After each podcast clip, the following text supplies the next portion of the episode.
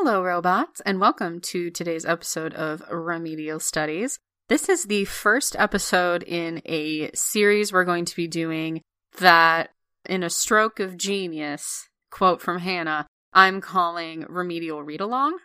Uh, we're going to be reading the City Watch series of Terry Pratchett's Discworld novels, and the first of those that we will be discussing today is called Guards Guards. Hannah, what what would you think? Um, what do you think kind of drew both of us to these books? I mean, for me, it was it was you, but what drew you to this series, and what made you think? Because for context, Hannah's superpower, which I believe we have discussed on this show before, is that she knows exactly what series of Discworld people will like best. And for me, this was the series that she selected. Keep in mind, this was like this prophecy occurred like three years ago, and I, it has only now, only in the year of our Lord 2018, come to fruition. Uh, but she was correct. What do you think is the appeal of Discworld? Because I think that's something we're probably gonna have to talk about is what is Discworld. Right. So my experience with Discworld, I think, started. It's a little bit lost in the fog of my terrible memory, but I actually started with Discworld pretty young. I think the first thing I read was probably The Wee Free Men which is a YA series that's kind of set, it's a subset of the Witches arc. And then at some point, I came across the only Terry Pratchett book for adults at my local library was The Hogfather. And that book is about how it's one of the themes in, in Discworld were about the relationship between gods and belief and how you have to believe in something, and that's what makes it real. And Hogfather is, of course, the Discworld Santa Claus. Yes. Who comes on Hogswatch night. Yes. And um, but I believe in Hogfather, it's one of the death books, isn't it? Yeah, it's technically one of the death books. It's sort of death adjacent. It involves Death's granddaughter. Mm-hmm. Which is sort of like a subset of the death books, just like Tiffany Aching is a subset of the uh, of the witches books. of the witches books. Yes, but to talk a little bit about Discworld because I'm sure some people are lost already. Yeah. uh, sorry guys. It's okay. We'll get there.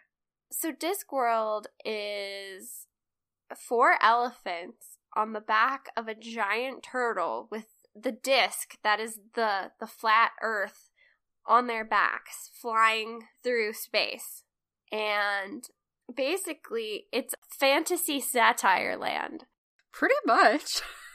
There's the main continent that we're familiar with, which has the major city Ankh-Morpork, but also Pseudopolis and some vaguely Egyptian society. But there's also sort of a I'm putting this into such strong quotation marks, but the Orient, like some kind of Eastern, like generic I think it's supposed to be a satire of how we make the East generic. Do you know what I mean?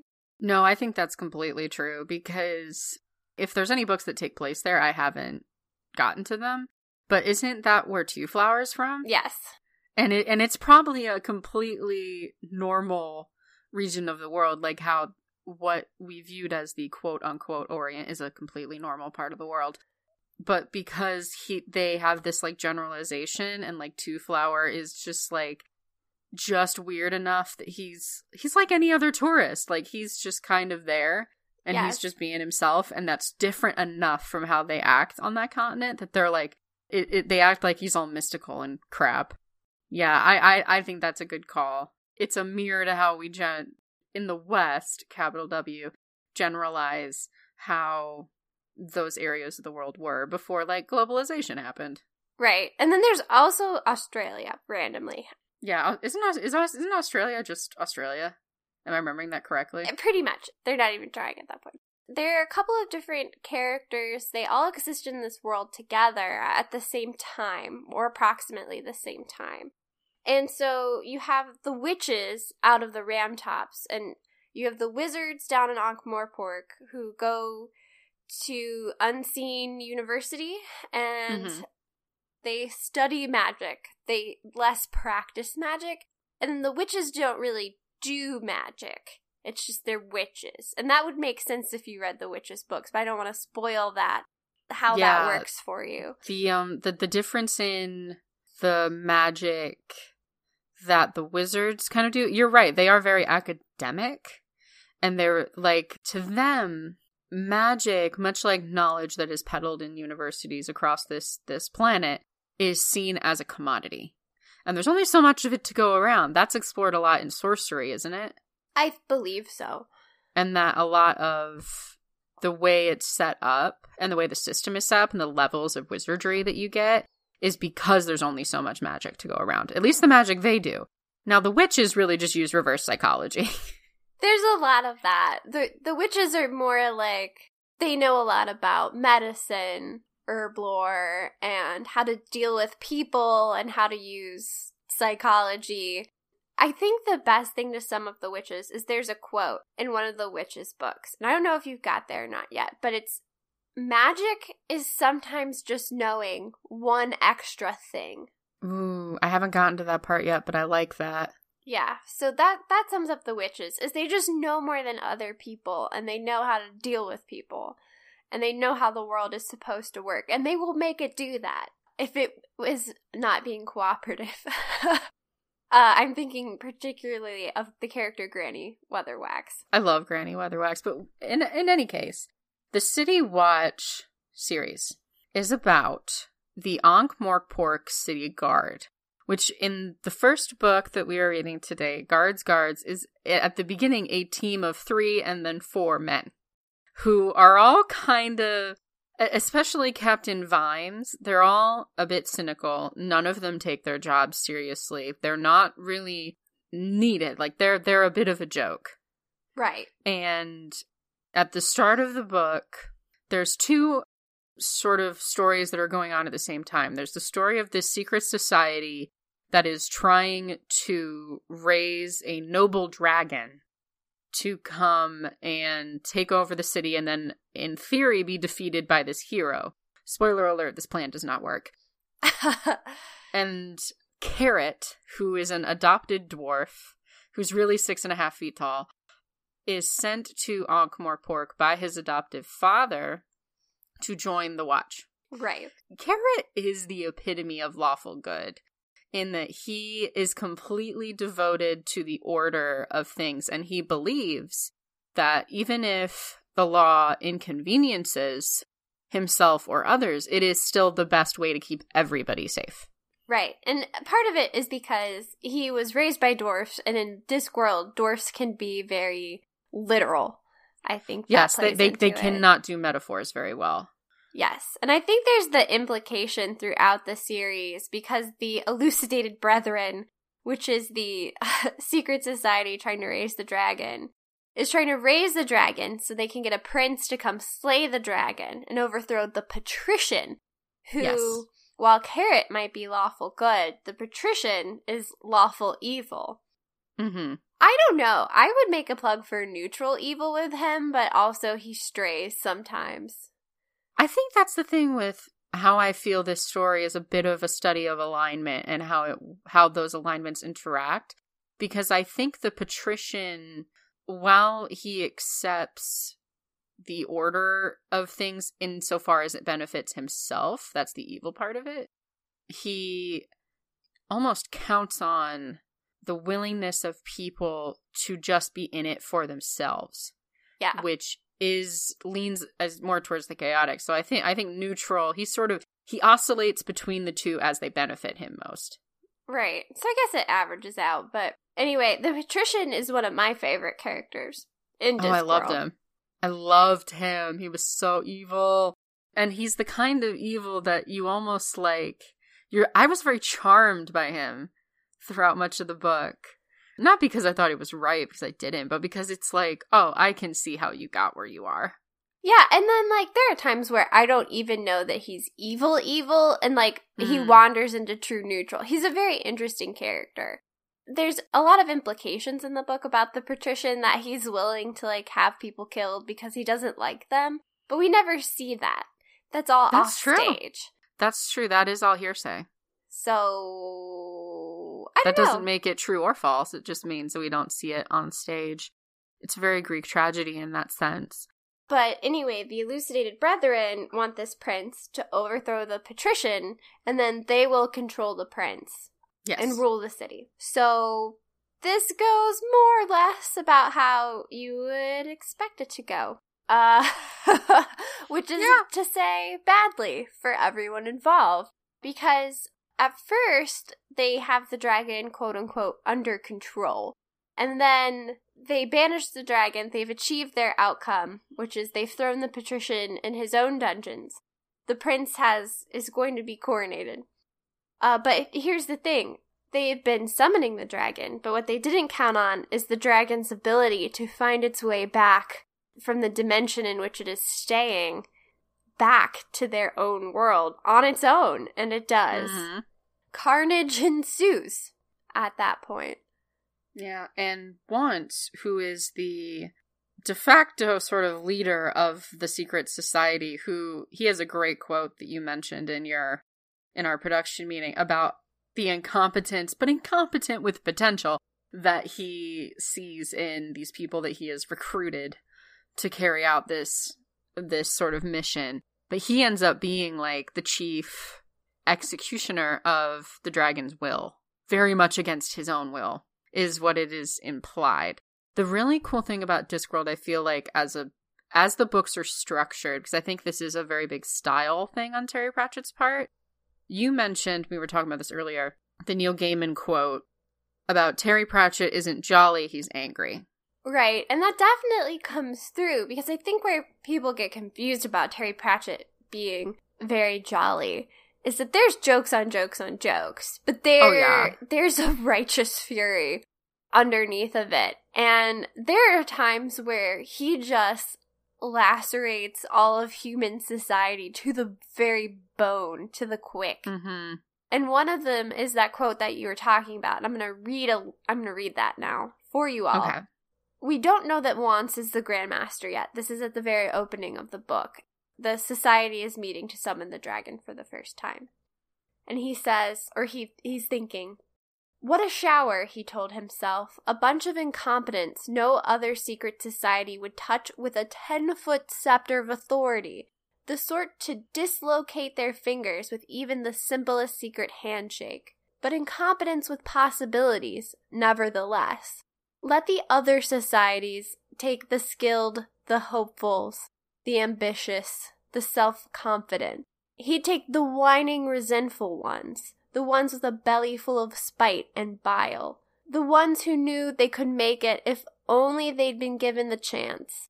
Give him the ones in which the floods of venom and vindictiveness were dammed up behind thin walls of ineptitude and low grade paranoia.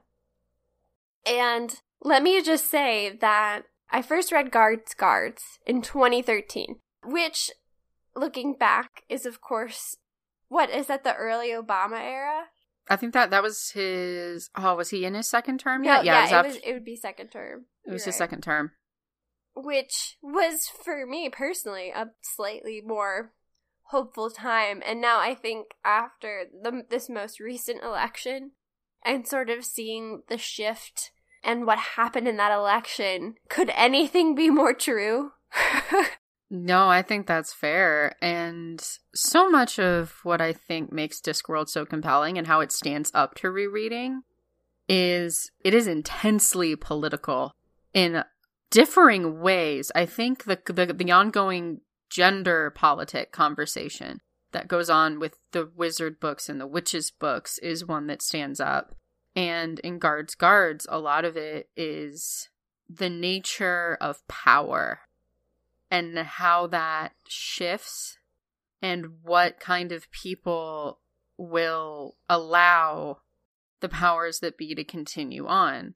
And that's shown in a couple different ways. It's shown right there with how the kind of people once needs to summon the dragon are these people who are probably not actually oppressed and disenfranchised, but they believe they are, hmm with a fierceness that he can then co opt and use to his own advantage. And we're going to talk about the patrician, I think, in a little bit, who ha- who talks about the nature of people and how there are people in the world who will follow any dragon because they're doing it mostly out of a self interest that while we can empathize with it, is ultimately misguided in a way that can be taken advantage of. Right. And I think a lot about the guards books, it's about how complacency is its own its own kind of evil. Mhm.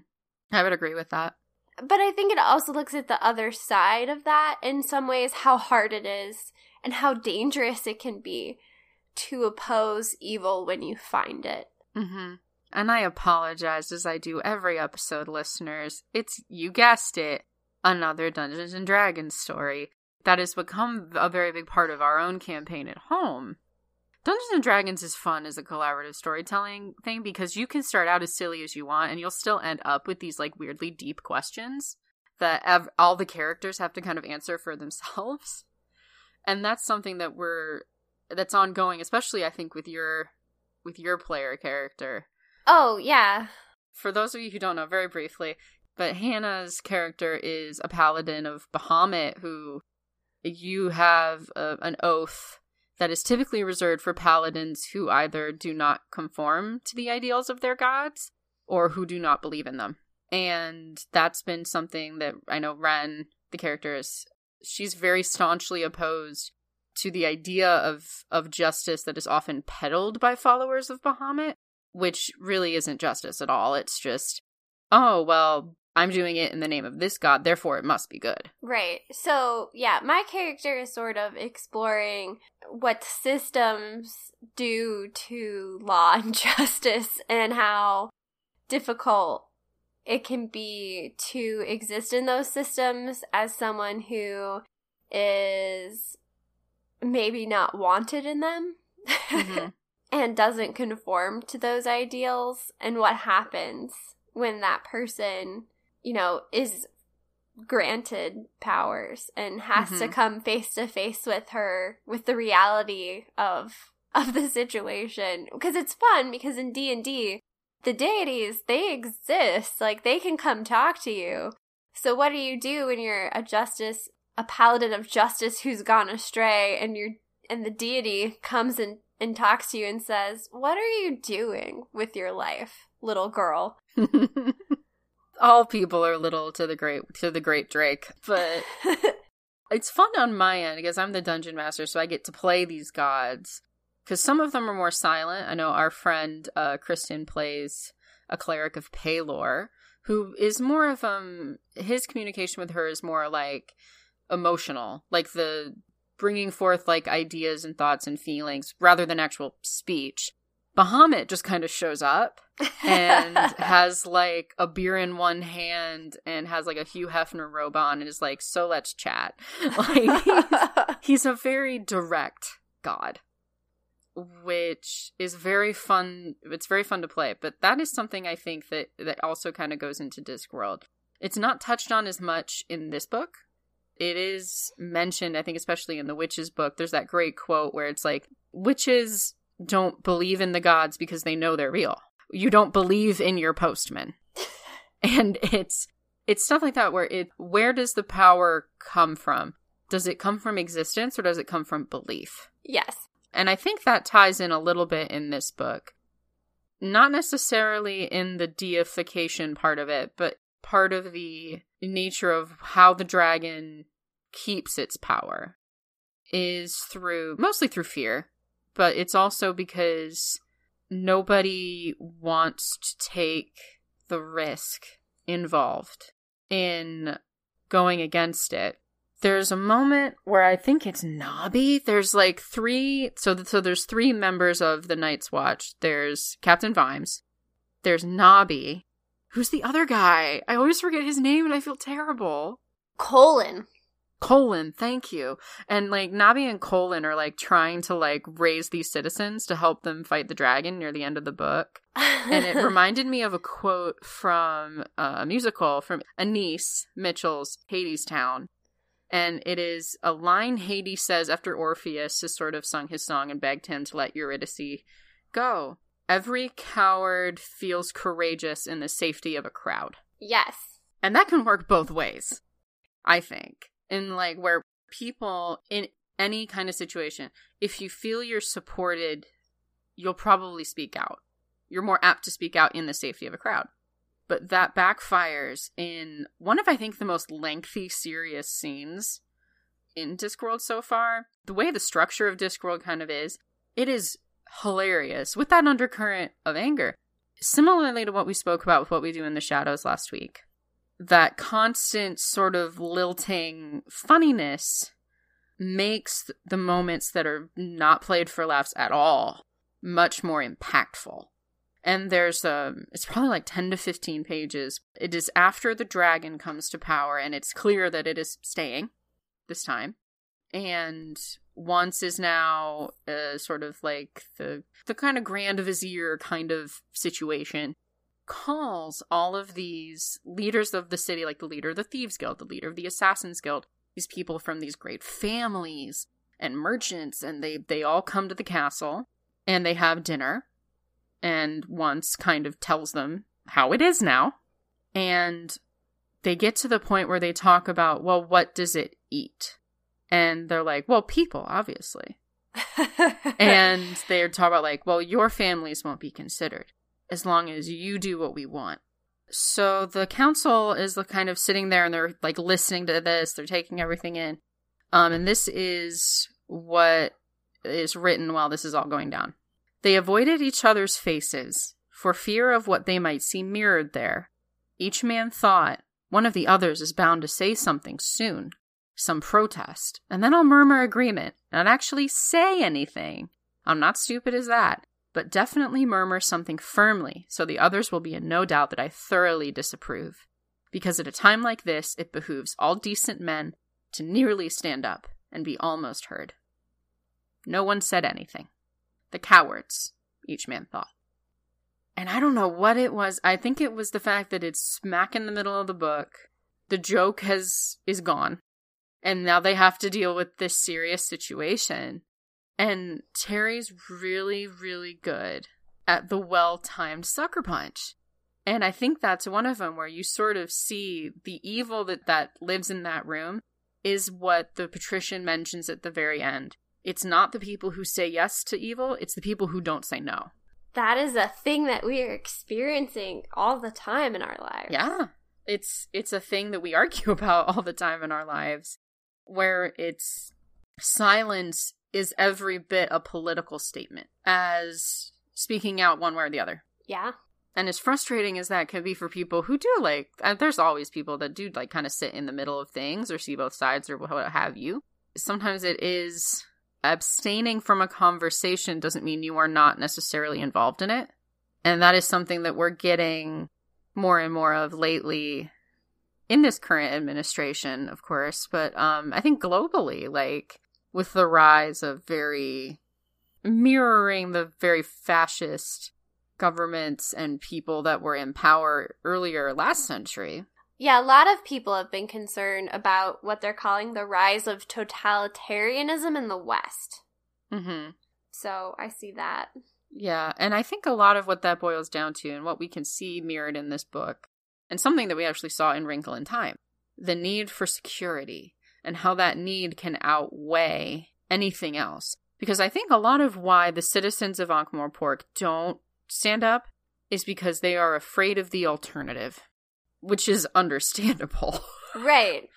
Uh, cause in the, in the scene where Nobby and Colon go out to rankle the, the populace, uh, saying things like, the citizens united will never be ignited.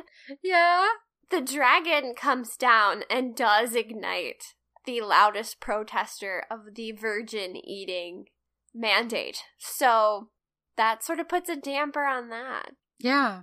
It's a book that it gets real deep for a while. It is still very funny, but I, I think the most, one of the most compelling parts of it that I didn't really know where it was going for a while because I didn't know when I started it that Sam Vimes, the captain, is the main character. I didn't realize that for a second. I think it's because we start with Carrot and we sort of get introduced to the watch and to how the law runs in Ankh-Morpork. We see that through his eyes. Yeah, and a lot of Discworld novels are ensemble casts. So Oh, absolutely. this one is probably one of the ones that's more like that, but Vimes does become the main protagonist. Yeah. What I really liked about him that I actually blatantly yanked from Patrick Rothfuss's review of the book on Goodreads is that Sam Vimes' whole story is the typical like a man falls from good to cynical, but in reverse. Where we see him at, at the beginning, he's an basically an alcoholic. He has no faith in his job. He has no faith in the law. He has no faith in the people. He has nothing. Like he is just collecting his job and being a cynic and sort of just being like, God, is this my life? And by the end of the book, there's a, a conversation Terry Pratchett thinks good about having their having his book come down to a scene. And I think in this one, a lot of it has to do with Vimes and the patrician at the very end. When the patrician is now back in power, the dragon has rode off into the sunset with the smaller dragon that we followed the whole book, who ended up being the male of the species. And weirdly, it reminded me of Shrek with Donkey and the big female dragon. Right. Because one of the characters, Sybil, who we haven't talked about yet. We haven't talked about Sybil yet. Uh, she raises swamp dragons, which are there's Dracos nobilis, and then there's Draco vulgaris. And Draco nobilis, which is what the dragon who rules the city is, they don't exist anymore. That's the whole conundrum that starts off the book. Is how is there a dragon here? They don't actually exist. But it's mm-hmm. it's hard to argue with the evidence, right? Right, when it's burning your face off. Right. But Draco vulgaris, which are little swamp dragons that are so messed up evolutionarily speaking. Oh my god, they are.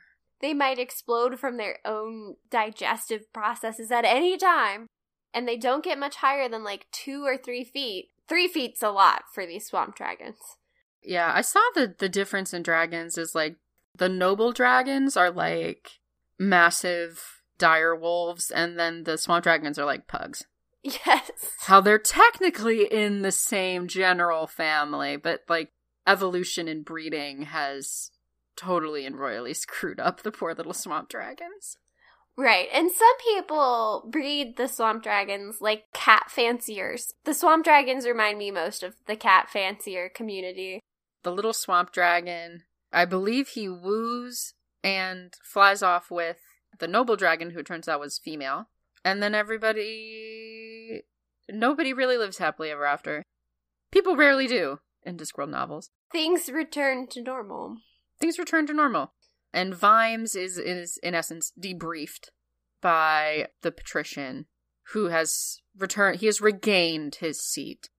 They're discussing sort of the city watch's position in that and if it's going to change.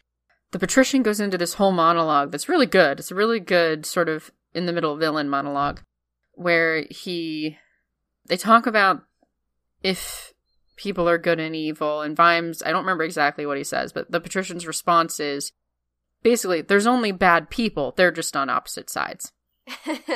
And vimes tries to kind of argue with him and he's like well there's got to be some good in the world. And the patrician again i do not have the exact quote in front of me but it is something like well i'm sure you'd have to believe that or you'd go insane yeah that's pretty much it and then Vimes asks him, then how do you get out of bed in the morning if you believe that? And the patrician is like, get out of here. Just go. Yeah. That's such a good wrap up for the book. Uh, whether you believe believe that or not, and, and I think I'm with Vimes. I don't really believe that. It's tempting sometimes, but I don't really.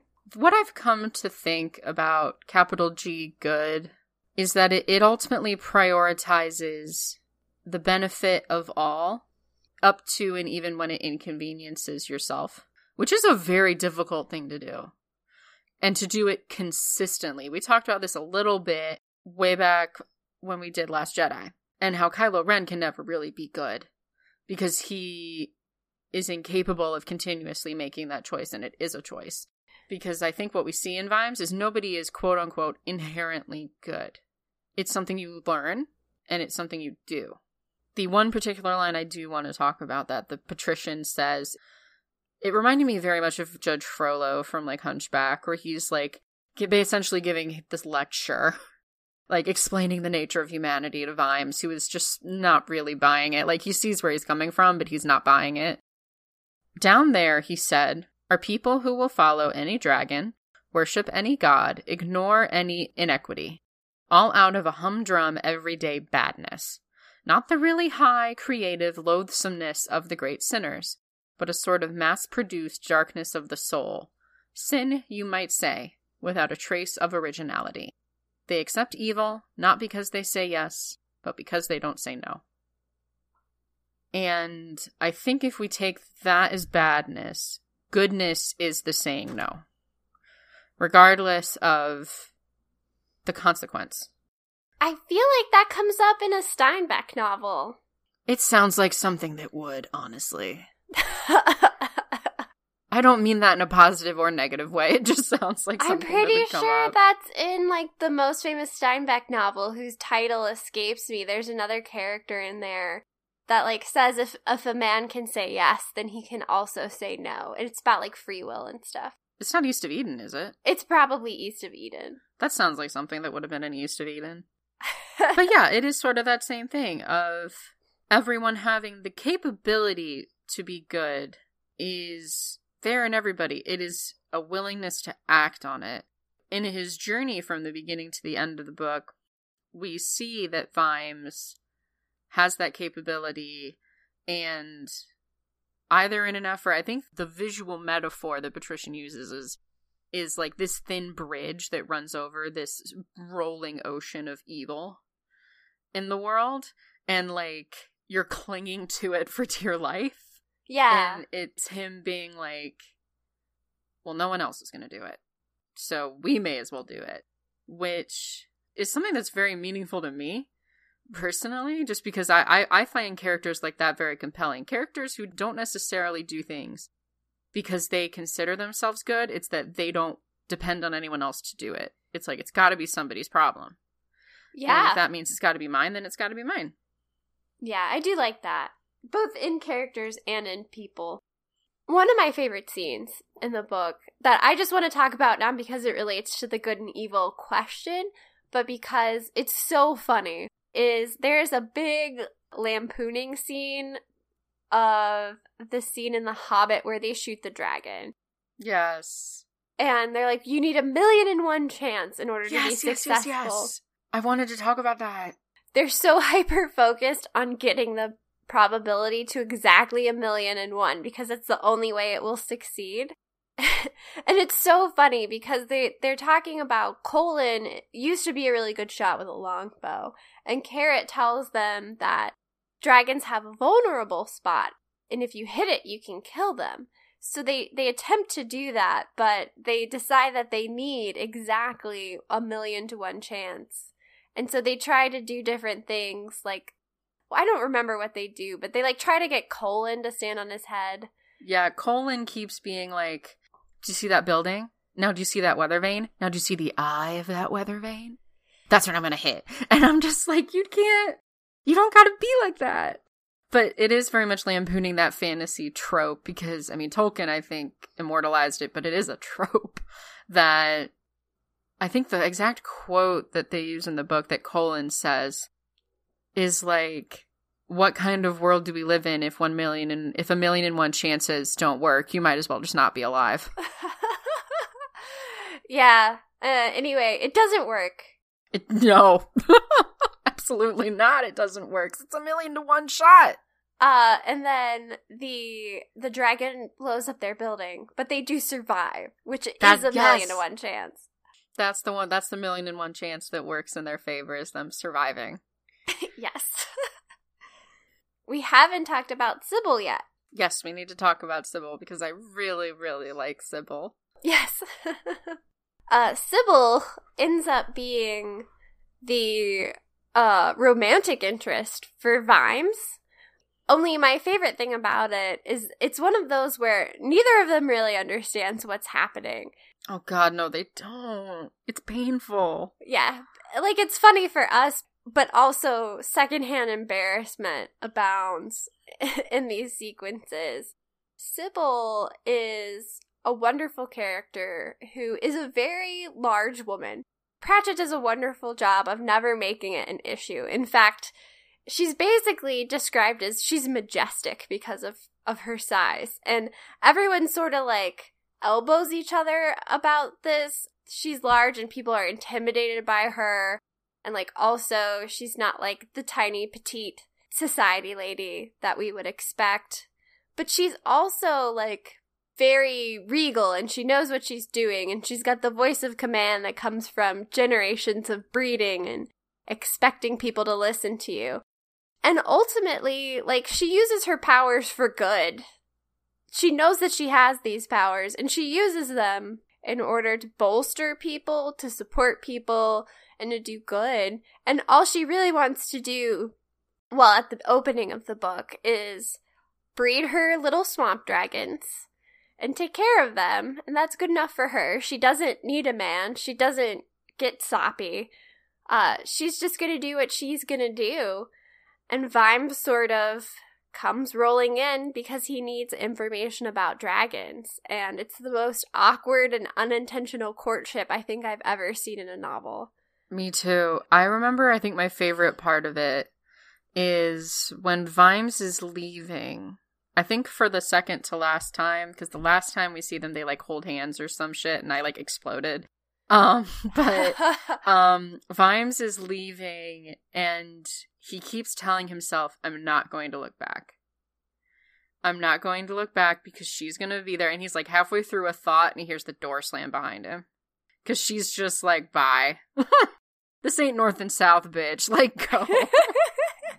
yeah, Sybil's very practical and unsentimental. But in the end, uh, she and Vimes get together. And it's good for her. Everyone, well, everyone's snickering the whole time. All the characters and the reader. Just lots of snickering. yes. But I like Sybil. She's large and in charge. Like and that is something um we've we've touched on this before. Terry Pratchett is very very good at writing female characters who are varied and who are strong in their own ways but they're allowed to be not so good too. Like, you know, real people. I keep joking with you Hannah that like my opener to my own series of mini episodes. is going to be like, let's talk about how Shakespeare is endured because he treats pe- women like people. but it is a similar deal with Terry Pratchett's books. We're like, ah, you, she's she's so solid, like she's so real, and that's not something that we get in everything. I'm reading a comic right now. Um, I'm actually kind of glad I'm reading it and then watching the television show adaptation. I'm reading uh, uh, Jessica Jones' Alias which I believe is the run of the comics the TV show Jessica Jones is based on. And preface this is not to say that this comic is bad because it isn't, but you can tell it was written by a man. Do you ever get that vibe from like when you read like not even just the really bad ones, the men who just apparently do not understand how women work at all and have no interest in understanding them like at least this guy seems to make an effort but you can tell like a lot of like the situation she gets put in her reactions to things you're like did a guy write this i felt like that a lot with watchmen i mean you know that a guy wrote it but at the mm-hmm. same time you're like hmm yeah because I, I think the difference for me to use jessica jones as an example jessica jones the tv show focuses like yes the main villain is an abusive man from jessica's past but her most immediate allies and friends are all women. And even though, like, the villainy takes place on behalf of a male in her life, that is ends up being her fight against that defining her is a huge part of the show and that's something that like women have to fight to do every day not just people who are abused but obviously that's a big issue and in jessica jones alias it's like Jessica is not a main character in her own life. She's just a participant to be in these stories of these men. And that's not completely unlike how real life feels sometimes. But I'm also like, her name's on the front of the book. like, I don't care about this stuff. I don't care about Captain America. I don't care about this Rick Jones guy who was apparently crazy and like all this other stuff. Like I care about Jessica Jones. And I think sometimes there can be a tendency with male writers And some of it might just be falling back on what you know. We've talked about this on a couple of different items being afraid to take the chance of being wrong. Mm-hmm. So you end up not taking the chance at all. yes. Where you inadvertently or purposefully make these stories that are supposed to be about women just stories about men that have women in them. Yeah. Yes. And I think Terry Pratchett threads the needle between those really well because, shocker, women are not completely unknowable. Yes. We're just people. There's no big secret. You're just telling yourself that because you don't want to listen. I don't mean you, you individual listening to this podcast. You know what I mean. Yes. We all know what you mean. The royal you. I think Terry Pratchett doesn't let gender get in the way of the idea that at the end of the day, people are people and they want a lot of the same things. They want companionship, they do want security, they want to feel like that the world isn't completely bad. You know, we all face hard problems, and I think Discworld is about how do we approach those problems? How do we solve them? And and a lot of the times, you don't solve them in, in the way that you expect. Like, the populace doesn't rise up against the dragon and slay it. The, dra- the dragon falls in love with a tiny swamp dragon and they fly off into the sunset together. There's no moral message to that. There's no, you have to rise up and defeat the dragon because that's not what happens in the book. And the people that do try that end up getting barbecued. So, what does it all mean? Who knows, I guess. And I guess that's sort of where we come down in life. I mean, imagine trying to be a political dissident in a country where, you know, that will get you killed. And there's no good answer to that. No, there isn't. I mean, people do it and they're very brave, but it can be lethal. Mm-hmm. And I think the middle ground, I think this might probably be what Vimes hints at when he his response to the patrician is like they're just people being people about how people will follow any dragon is in Vimes' eye because he's down there with all of them and he can empathize with that. Is you do have to understand, even if you disagree with people and you disagree with how they've tried to obtain that kind of security, that's what they're working towards. And that in and of itself can be good or bad, but it is still the same motivation. It goes back to the bad people on both sides, but maybe it's just regular people on both sides. Yeah.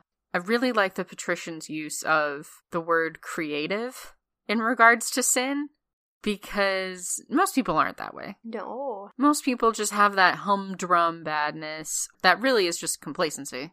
Um, most people are not the big creative bad guys of the world that get you know they they get second billing in stories and things like that. That's not who most people are. And Discworld at the end of the day I think really is a not is a book series about most people. I was very delighted when I read Guards Guards and the hero, the prince that they picked out dies.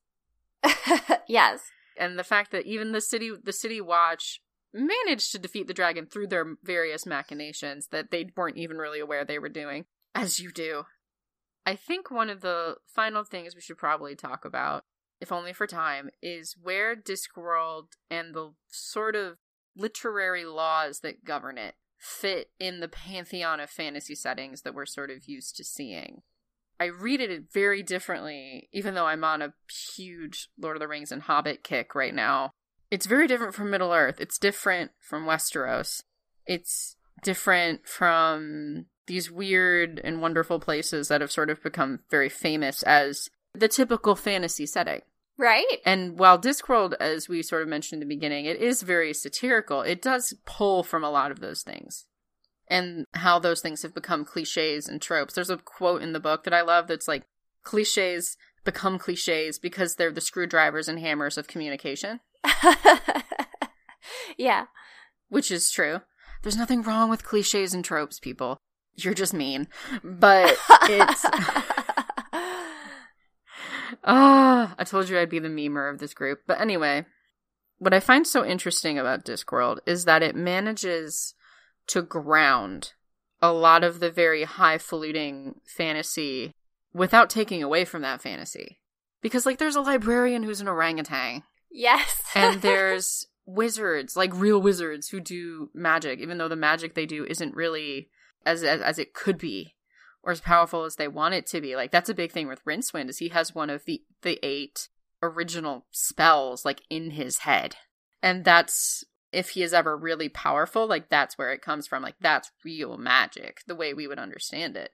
The witches get their power from a different place, but like I believe I think this is from a, a Tiffany Aching novel, but it's that something doesn't stop being magic just because you know how it works. Yeah. And I think that is a good thesis for how magic and fantasy is kind of treated in Discworld. Is here's how all this works. It's still magic, but it's something that you can relate to and something that is very real. Like Ah More Pork I always saw as a kind of every city. Yeah. My big thoughts on this book that I, I did, I loved it. I burned through it once I finally got down and, and sat down to read it. Is it is a good example of what has made Discworld and I think Terry Pratchett so sustainable is because it takes this formula, does for a little bit what you kind of expect it to do, and then it just takes a sharp left turn and is like, we're going to go this way now.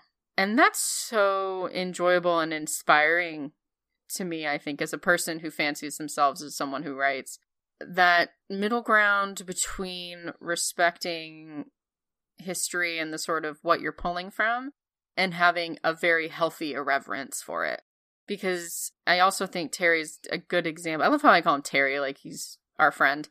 that he has a great way of making things relatable and making stories that are usually about the heroes and villains, about people, and how people are really the most important resource in the Discworld. And with the City Watch, as I imagine we will continue reading on and seeing, that holds the most truth in it because it really, at the end of the day, is just these four guys. And I loved the closing scene where they ask for like a dartboard and like raises and all this other stuff. And you just see, like, even after this huge thing has happened, this huge catastrophe they somehow managed to help avoid, they still have the same concerns, the same worries. They still just want to get through the day to day grind.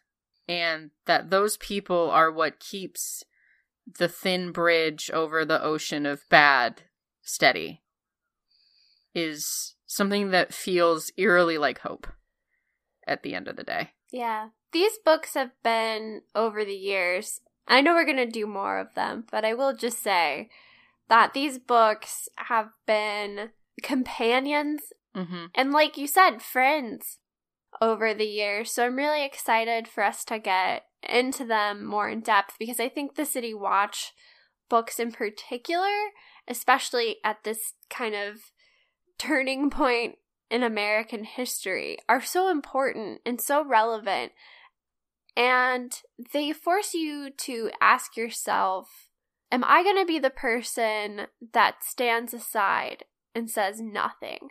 Or am I going to do something about it? All right, that'll just about do us for today, robots. We hope you enjoyed hearing us talk about Guards Guards, the first book in our remedial read along series. Uh, next week, I will be doing a solo show because Rachel is leaving us for a few weeks. So I will be selecting a comic to review in a shorter show and I will announce that on Twitter and Tumblr when I have selected it. I haven't quite made it down to the comic store yet, but I'm going to pick out something weird and wonderful for y'all. After that, we will be reviewing Outlander, the first book in the Outlander series. We're going to be talking about romance novels as a genre and romance and adaptation, so pretty jazzed about that. And then the next remedial read along we will announce at some point, but if you want to prepare in advance, it's going to be Men at Arms is the next book in this arc. So, if you really like what we're doing, uh please please rate and review. That means a lot to us. We actually haven't had any new rates or reviews since November. So we're like, are you out there? Yeah, all of our friends have already done it, so now it's down to the rest of you. friends we have not yet made. Yeah, new friends. Come come talk to us. And you can talk to us at Remedial Studies on Twitter. You can also visit us at remedialstudiespodcast.tumblr.com. You can also send us an email, which we have not received a viewer, viewer, listener, listener email. I was about to say this is a, this is an audio only medium, Hannah. I forget. Uh, we have not received a listener email yet, so if you'd like to be the first, you can email us at remedialstudiespodcast at gmail.com. And that will just about do us for today. So, GNU, Terry Pratchett.